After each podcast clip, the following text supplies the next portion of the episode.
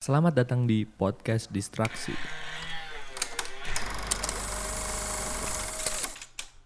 Mari berdistraksi sejenak.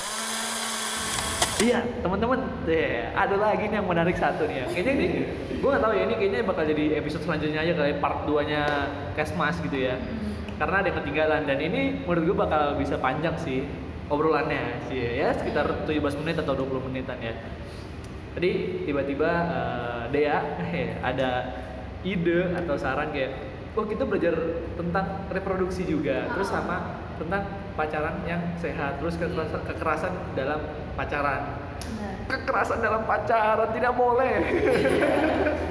Rumah tangga aja nggak boleh. Iya, keras gitu kan. Ya udah nih, langsung nih gue kasih ke Dea nih, kira-kira apa aja tuh yang dibahas tentang reproduksi? Jangan dia aji aja mah. Kayaknya ya, cewek gitu. Gimana reproduksinya nih dalam hal gimana? Yang dipelajarin apa aja? Oh, reproduksi yang dipelajarin di Kesmas tuh lebih sama kayak perawat sih. Oke. Di sini kayak mungkin merawat. Dalam sama gue juga reproduksinya sama. Nah, itu kan sama manusia. Pertama. Iya dong.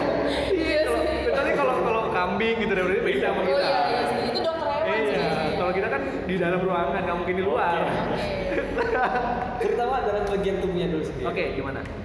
Bagian tubuhnya dipelajari dulu, baru menjerumus ke bagian mana ya? Kayak reproduksi dalam apa sih ya? Pokoknya jangan deg-degan, bicarakan saja. Iya, reproduksinya di alatnya, alat fungsinya itu lebih situ. Jadi bagaimana kalian semua itu paham sama organ tubuh yang ada dalam diri. Soalnya karena terkadang kan kita punya alat yang udah dianugerahkan sama Tuhan, tapi kita nggak tahu fungsinya apa. Nggak jaga juga. Nggak merawat juga. Salah satu stigma masyarakat yang mungkin banyak belum apa ya, bukan stigma berarti. Salah satu pandangan nih di masyarakat yang mungkin ini belum tahu nih masyarakat nih apa. Boleh nggak sih tahu kayak tentang direproduksi, mungkin tentang buah. Biji atau gimana itu. Betul. Apa sih yang belum diketahui masyarakat? Kira-kira apa gitu yang hal yang itu penting banget sebenarnya tapi masyarakat tuh belum tahu gitu. Apa boleh kasih tahu? Mikir dulu aja, nggak apa-apa, ntar gua cut. Oke. Tentang KB-nya ya? KB-nya terus juga fungsi-fungsi organ sendiri kan? Ya langsung dan aja. Mungkin ini sih kayak yang nggak tahu masyarakat. Ini tentang KB ya? Okay. Langsung tentang KB sih karena masyarakat tuh takutnya kayak gini, berhubungan tapi takutnya mungkin hamil di luar nikah. Okay. Ataupun mungkin kehamilan tidak direncanakan. Terus jadi kan makanya masyarakat itu kayak gencar banget sama tentang adanya KB gitu, keluarga berencana. Jadi ya mungkin kalau misalnya buat lo yang nggak mau punya anak sekarang gitu kan sama suami lo gitu lo. Tahan lu. Ini ya kita ngajarin buat yang udah berkeluarga ya, bukan buat yang masih pacaran. Tolong. Dilurusin aja ya? Iya, gue lurusin aja. Gimana tadi? Terus ya mungkin bisa apa ya, pakai KB itu dulu gitu buat menunda sementara waktu kayak gitu. Wow. Boleh tau gak sih kayak KB itu kan berarti menunda kehamilan ya? Berarti kan pakai yang namanya alat kontrasepsi. Kontrasepsi itu apa aja sih macamnya? Yang gue tahu kan, yang kita tahu, yang sering kita lihat juga cuma kondom itu kan. Kondom, spiral, IUD gitu ya. Pil juga. Nah, itu betul. Suntik juga. Terus juga vaksektomi juga buat cowoknya. Jadi kalau misalnya KB itu kan banyak orang pandangan pasti selalu ceweknya gitu yang di KB, pasti selalu kayak pilnya cewek, terus spiralnya juga gitu. Terus juga mungkin kalau yang dipakai sama cowok mungkin cuma kondom aja gitu, tapi ternyata sebenarnya cowok juga bisa tuh di vaksektomi itu namanya kayak diputus saluran vas deferensnya sih, kayak saluran buat spermanya diputus atau nggak diikat gitu, jadi biar nggak keluar gitu. Oke, itu dalam bentuk operasi yang buat cowok tadi yang lu bilang operasi. Oke. Oh, berarti setelah dioperasi nggak bisa. Oh, berarti dinonaktifkan istilahnya. Total. Iya, dinonaktifkan berarti ya. Oke. Itu biasanya harganya berapa sih kayak menonaktifkan? Pasti kita kalau kondom kan kita tahu harganya di Indomaret atau di mana, itu operasi itu pasti lebih mahal kan. Kira-kira nih gue cuma penasaran aja sih, kalau pil KB juga kita tahu kan Ya kalau bisa nggak tahu, kira-kira aja, kurang lebih. Kira-kira ya, kira-kira aja. Menonaktifkan dia. Iya. Itu soalnya ini ya, menurut gua sangat apa ya? Dari ada yang kayak gitu, gua juga kaget sih. Ya itu mungkin ya karena keterbatasan informasi di dunia. Iya kalau santai. Itu harganya mahal juga sih kalau buat melakukan jutaan. Mungkin bisa jadi soalnya itu kategori operasinya tuh kan operasi yang besar nggak sih? Iya, besar kan juga kalau nggak salah ya. Berhubungan sama ini kan dokter kulit dan kelamin. Kulit dan kelamin. Oke. Gini ya, ini gue bukan njolok atau gimana ya. Ketika sperma itu dipotong selnya tadi, apakah dia bakal merasakan? Ini jorok sih. Enggak. Ini nggak jorok sih sebenarnya. Tapi apakah dia bakal merasakan istilahnya orgasme? Masih. But dia nggak keluar. Iya, dia jadi ibaratnya dia masih sebagai apa ya? Masih sebagai manusia normal sih, masih bisa merasakan hasrat. Beda sama kebiri berarti ya? Beda. Masih bisa merasakan hasrat, masih bisa apa ya? Ibaratnya ya seperti biasanya, cuma nggak ada cairan itu aja. Cuma nggak ada cairannya. Oke. Kalau cairan itu nggak keluar, berarti kemana larinya? Sebenarnya mungkin keluar sih, tapi keluar nggak ngerti juga. Tapi itu kalau misalnya kalau sudah dinonaktifkan itu malah yang lebih dominan di dalam selnya itu semen. Jadi bukan sel spermanya, malah semennya gitu. Benar. Semen itu apa bro? Jadi kalau kita nih cowok-cowok nih semen langsung bangunan gitu. Iya semen itu kan. Jadi gini sebenarnya sel sperma itu kan banyak banget kandungannya. Iya betul. Nah, salah satunya itu namanya semen. Nggak tahu nama latinnya tuh apa, tapi itu sebenarnya menyatu sama sel sperma. Jadi kayak di dalamnya tuh dilindungi oleh semen ini. Namanya gue nggak tahu sih ini bener kan ada kalau di sana tuh ada air mani sama air mazi. Air mazi itu biasanya yang keluar ketika kita capek banget, terus ketika kita cuma awalannya doang, ngerti nggak? Ketika kita berhubungan nanti dia awalnya paling keluar itu, ngerti nggak? Nah jadi apakah itu yang keluar? Jadi dia tuh cairannya kalau kita cowok ya itu kan kental ya kalau sperma ya, kalau ini enggak katanya cair, lebih cair gitu loh, warnanya putih mungkin itu cair. Mungkin itu ya. Oke. Berarti tetap menghasilkan, cuma ya yang keluar semen tadi. Iya. Alright. Gokil ya. Gue kaget loh, gue bener-bener shock. Itu dia. Anjir, dipotong, maksudnya bener-bener dinonaktifkan gitu loh. Permanen. Kalau misalnya sudah melakukan itu, maka nggak bisa menghasilkan keturunan selanjutnya. Iya, buat suaminya. Gitu. Tapi kan rata-rata pasti cowok nggak akan mau kan ya di. Ya iyalah. Maksudnya gini loh. Ya nggak tahu sih kan setiap orang beda-beda. Kalau kita kan dalam agama Islam kan nggak boleh yang namanya kayak sengaja merubah. Gitu loh. Iya, kayak merubah bentuk tubuh aja nggak boleh. Ini dalamannya tuh diubah apa dia?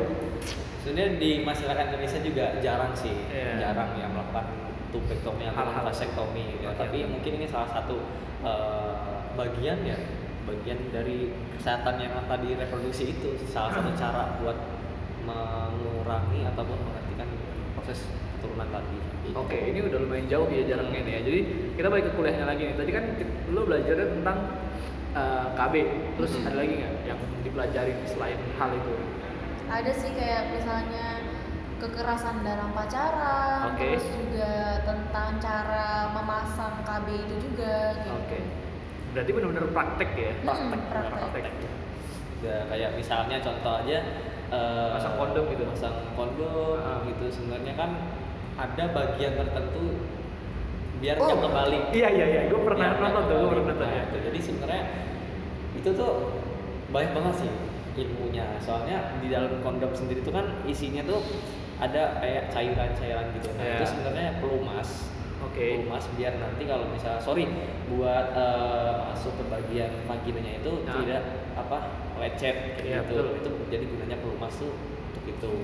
Makanya kenapa kalau misal nih lu yang udah pernah nonton di YouTube tahu dari mana gitu ya kondom tuh ini ya lengket ya kayak ada lendir-lendir gitu, itu pelumas. Oke. Nah, berarti kalian tuh praktek benar-benar beli sendiri atau dari dosennya udah ada? Dari dosennya sih. Kebetulan dari dosennya. Alhamdulillah. Dan itu alatnya juga emang udah tersedia di sini. Oke, berarti emang udah punya istilahnya punya lab lah gitu ya. Oke. Gitu. Semua mahasiswa mencoba, cowok cewek nyoba. Iya. Cowok cewek. Oke, semua cowok cewek praktek. Selain itu apa lagi sih? Apalagi? Apa boleh bebas?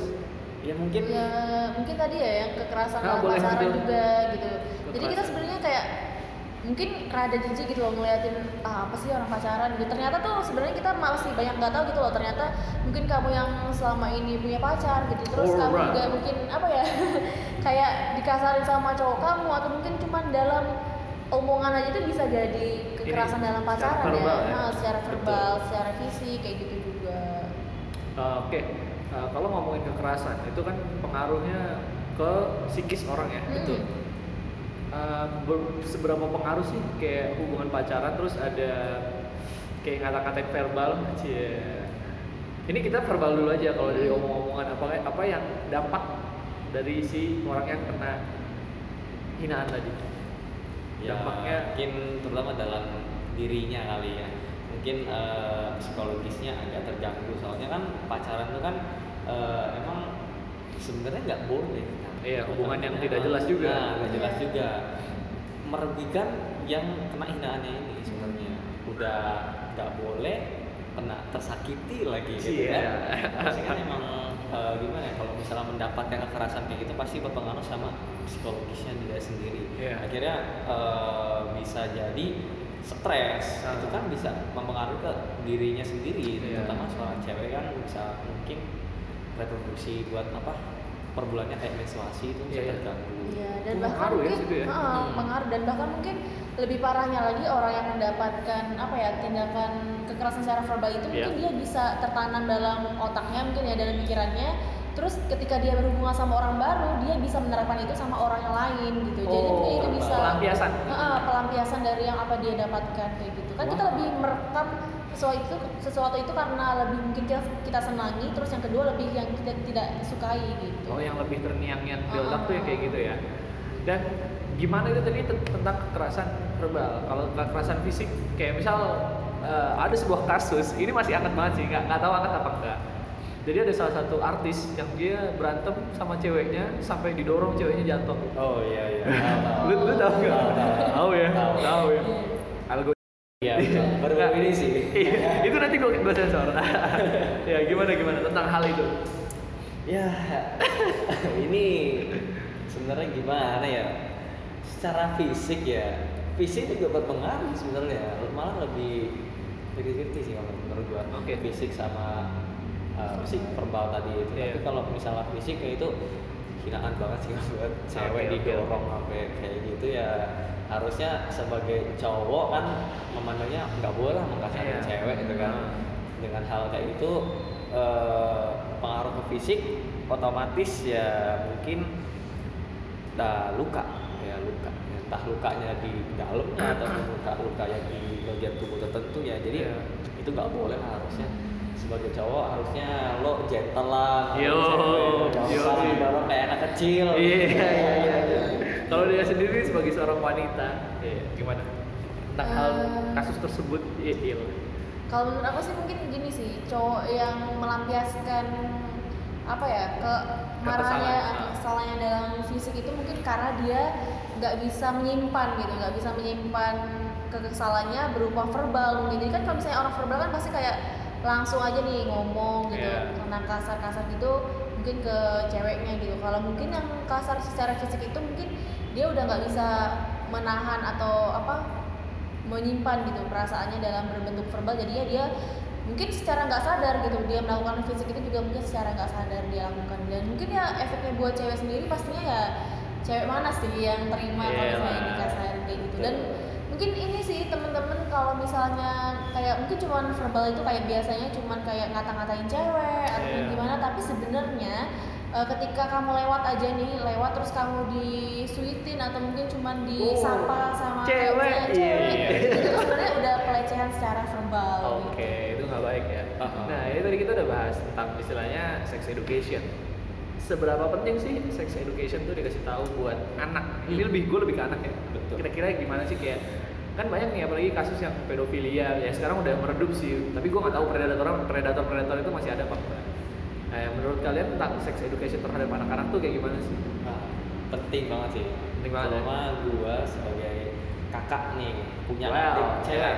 Ya ya. Ini sebenarnya penting banget, pertama waktu dia sekolah dasar, sekolah yeah. sekolah dasar. Mungkin dikasih tahu gambarannya secara umum aja. Enggak usah tahu gunanya untuk apa. Gunanya supaya menjaga dirinya sendiri aja dulu, supaya biar nggak ada orang itu berusaha untuk mendekati dan juga berusaha menyentuh, istilahnya kayak gitu. Jadi berusaha menjaga sedini mungkin, walaupun emang sebenarnya dininya tuh tadi bukan dini Rizkian ya? Ya bukan. Ya. Secara dini, soalnya ini penting banget. Kalau misalnya dari kecilnya sudah dikasih tahu dan sudah akhirnya paham, insya Allah kedepannya pun bisa menjaga diri kayak gitu. Betul. Orang juga nggak bakal mungkin bisa istilahnya menyentuh ataupun punya. Ya. Betul. Kalau dia gimana deh? Oke, kalau Aji kan dia pasti posisinya sebagai abang nih punya adik cewek. Kalau aku sih karena aku anak bungsu, jadi aku memposisikan diri sebagai ibu nantinya.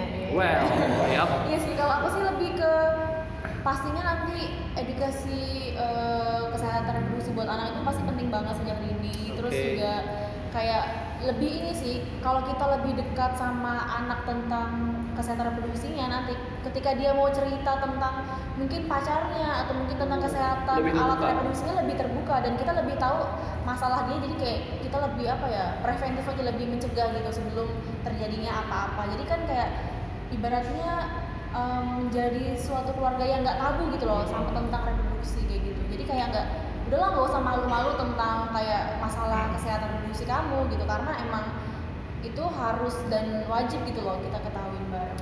Oke. Tadi kan bahas ini ya, pendidikan seks tentang kepada anak-anak kecil gitu kan. Nah, kalau gue sendiri yang ada di otak gue adalah ketika gue punya anak nanti, ya kan, gue punya adik sih cowok, tapi ya udah dia kan cowok, tapi meskipun itu penting juga buat cowok ya nggak sih. Nah, gue kalau misalnya gue punya anak nanti, nah nanti kayaknya gue bakal kasih tahu kalau itu tuh alat vital dan itu nggak boleh ada yang megang, gue pun nggak boleh megang kecuali emang ada hal tertentu kayak misalnya ke dokter atau kayak gimana. Nah, menurut pandangan lu sendiri itu bener apa enggak? Kayaknya dasarnya tuh cuma itu dulu aja gitu loh. Nah itu gimana? Tadi dasarnya tentang gue ngasih tahu itu alat vital, lu nggak boleh ada siapapun yang megang kecuali itu perlu, misal kayak ke dokter atau emang orang tua ada kebutuhan yang lain kayak gitu. Itu sebenarnya nggak apa-apa sih kalau gue sih pandangan gue, soalnya itu penting banget sebagai bahan nanti ada lu ngerti bang, soalnya ini alat yang ada di cowok itu kan yang benar-benar vital banget. Betul. Gak semua orang bisa pegang dan nggak semua orang bisa tahu nih mempermainkan alat ini gitu kan. Jadi harusnya emang sudah sepatutnya diajarkan sejak dini biar nggak istilahnya nggak salah digunakan. Ya betul. Gitu aja sih. Kalau dia? Iya sama sih, kayak mungkin lebih lebih kayak ngasih ujangan lah ibaratnya, kayak misalnya lebih malu sama kayak menjaga aurat sih terutama buat para wanita, jadi supaya nggak gampang kan dilihat sama cowok kayak gimana gitu.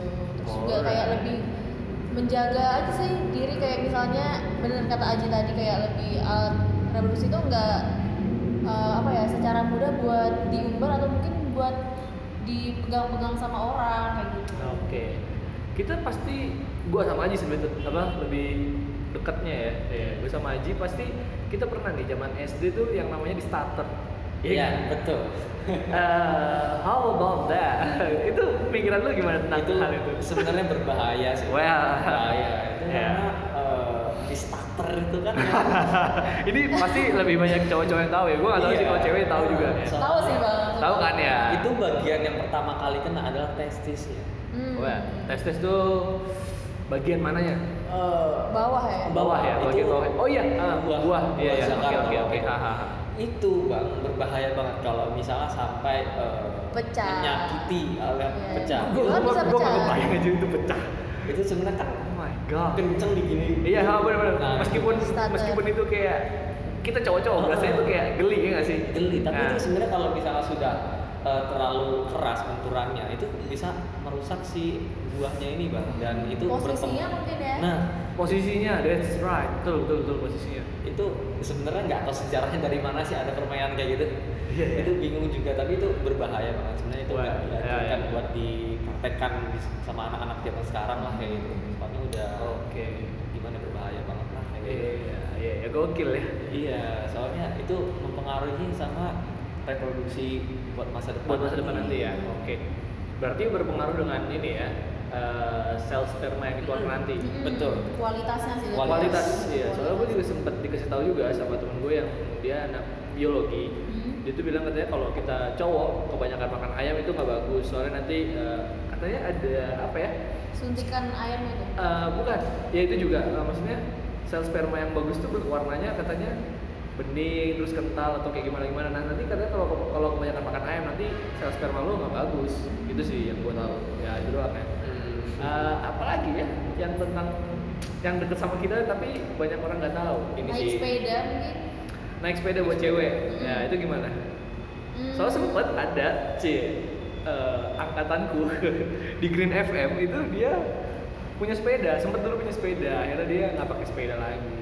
Ya itu Widya ya. Jadi waktu itu benar si Widya punya sepeda, terus dia sempet pengen ya kos sama kuliah deket, terus dia pakai. Setelah dia tahu, dia akhirnya nggak pakai sepeda lagi. Nah, itu gimana deh? Kalau menurut aku sih naik sepeda nggak apa sih, sasar aja buat cewek. Tapi emang ada kayak apa ya, beberapa kasus kayak dia kecelakaan naik sepeda terus juga jatuh, bahkan itu sampai melukai kelaminnya dan pikiran langsung dan itu kayak takutnya akan apa ya, merobek selaput darah gitu. That's jadi right. Mungkin yang orang bilang kayak wah lu udah nggak perawan lagi nih karena selaput darahnya udah rusak apa pecah kayak gitu kayak gimana. Itu mungkin juga karena kecelakaan dia dulunya naik sepeda tuh juga bisa. Apakah selaput darah yang tadi itu selalu ketika pecah masih berdarah? Iya atau enggak? Atau mungkin emang dia masih perawan, cuma selaput darahnya tuh apa ya istilahnya untuk pertama kali nggak berdarah. Nah itu ada apa nggak sih kayak hal-hal kayak gitu? Soalnya gue sempet gini, ada youtuber cewek, dia orangnya islami banget gitu kan, terus tiba-tiba nongol kayak dia bikin judul video gitu, gue udah nggak perawan, kenapa nih gue? Perasaan dia soleh-soleh aja gitu kan, terus begitu ditonton ternyata dia sempet yang namanya ngerasa bagian alat vitalnya itu kena sama semprotan, tau nggak lo yang toilet itu terlalu keras terus kayak sakit banget kan. Nah itu gimana pendapat kalian berdua tentang hal itu? Apakah kalau di dunia medis katanya sih teman gue itu anak dokter, keperawanan tuh nggak ada istilah kayak gitu. Nah, itu gimana pendapat kalian? Menurut aku sih ya bener sih, keperawanan tuh nggak ada. Soalnya gini, ada beberapa kasus di mana cewek itu sudah berhubungan seksual tapi selaput darahnya nggak pecah. Jadi tuh selaput darah orang tuh berbeda-beda ya. Ada yang tipis, terus ada yang mungkin yang tebal. Bahkan setelah dia berhubungan sama suaminya kan bertahun-tahun juga nggak pecah-pecah gitu. Dan tapi ada juga yang bisa lahir kan? Tetap bisa lahir, dan ketika dia lahiran itu baru pecah. Gitu. Oke. Terus gimana lagi? Dan ya udah, ketika ada juga orang beberapa kasus yang emang pecah mungkin dari lahir karena adanya kecelakaan itu tadi gitu. Oke. Bisa faktornya banyak berarti ya. Faktornya banyak ya. Oke, jadi buat ini sih ya stereotip di masyarakat ya. Soalnya kalau kata-katanya tuh kalau nggak perawan tuh anaknya nggak bener, gaulnya nggak bener gitu. Padahal ya banyak pengaruh lain gitu kan. Tapi mungkin buat cewek-cewek juga ketika ini bahas pernikahan nih bang, ketika mungkin mau nikah nanti tetap ini ya, ketika calon suami tetap harus cerita punya penyakit apa, pernah ada kecelakaan apa atau kayak gimana, pasti harus cerita ya nggak sih? Betul. Iya gitu aja. Ada lagi yang mau ditambahin tentang hal ini yang mungkin pemirsa teman-teman belum tahu apa? Boleh ya bang? Sering banget yang ada di masyarakat terutama baru-baru ini. Nggak baru-baru ini sudah beberapa lalu. Ini sih soal PK sih. PK. Penjahat kelamin. Nah, ini kan biasanya pernah nih ngedenger temen juga, gue habis ngeliat PK. Sebenarnya itu kan dilakuin sama laki-laki yang mungkin punya kelainan seksual sih kalau menurut gue sih, kayak mungkin nggak ketahanan lah istilahnya buat menahan hasratnya gitu kan. Akhirnya ditunjukkan di depan hadapan umum. Itu sebenarnya kan mengganggu juga, terutama buat itu mengganggu banget buat cewek, masukin cewek ini. Iya gitu. Itu mengganggu banget dan itu mungkin penyakit masyarakat sih. Oke. Dari masyarakat yang mungkin harus antisipasi aja, terutama buat para wanita kalau mereka gitu berusaha tenang, jangan menangis. Soalnya kalau misalnya dia malah nambah kalau misalnya semakin apa nangis atau gimana nanti dia makin nambah. Wah, kayak ini ya, mungkin dia kepikirannya wah nih cewek takut nih gitu ya. Justru puasannya mungkin ya kalau misalnya cewek nangis. Bisa jadi juga kan macam-macam orang kan, kayak ada yang dipecut dulu gitu ya. Nah, ini efek nonton 50 Shades of Grey ya, tapi jangan ditonton lah. Ya gitu doang sih. Apalagi ya?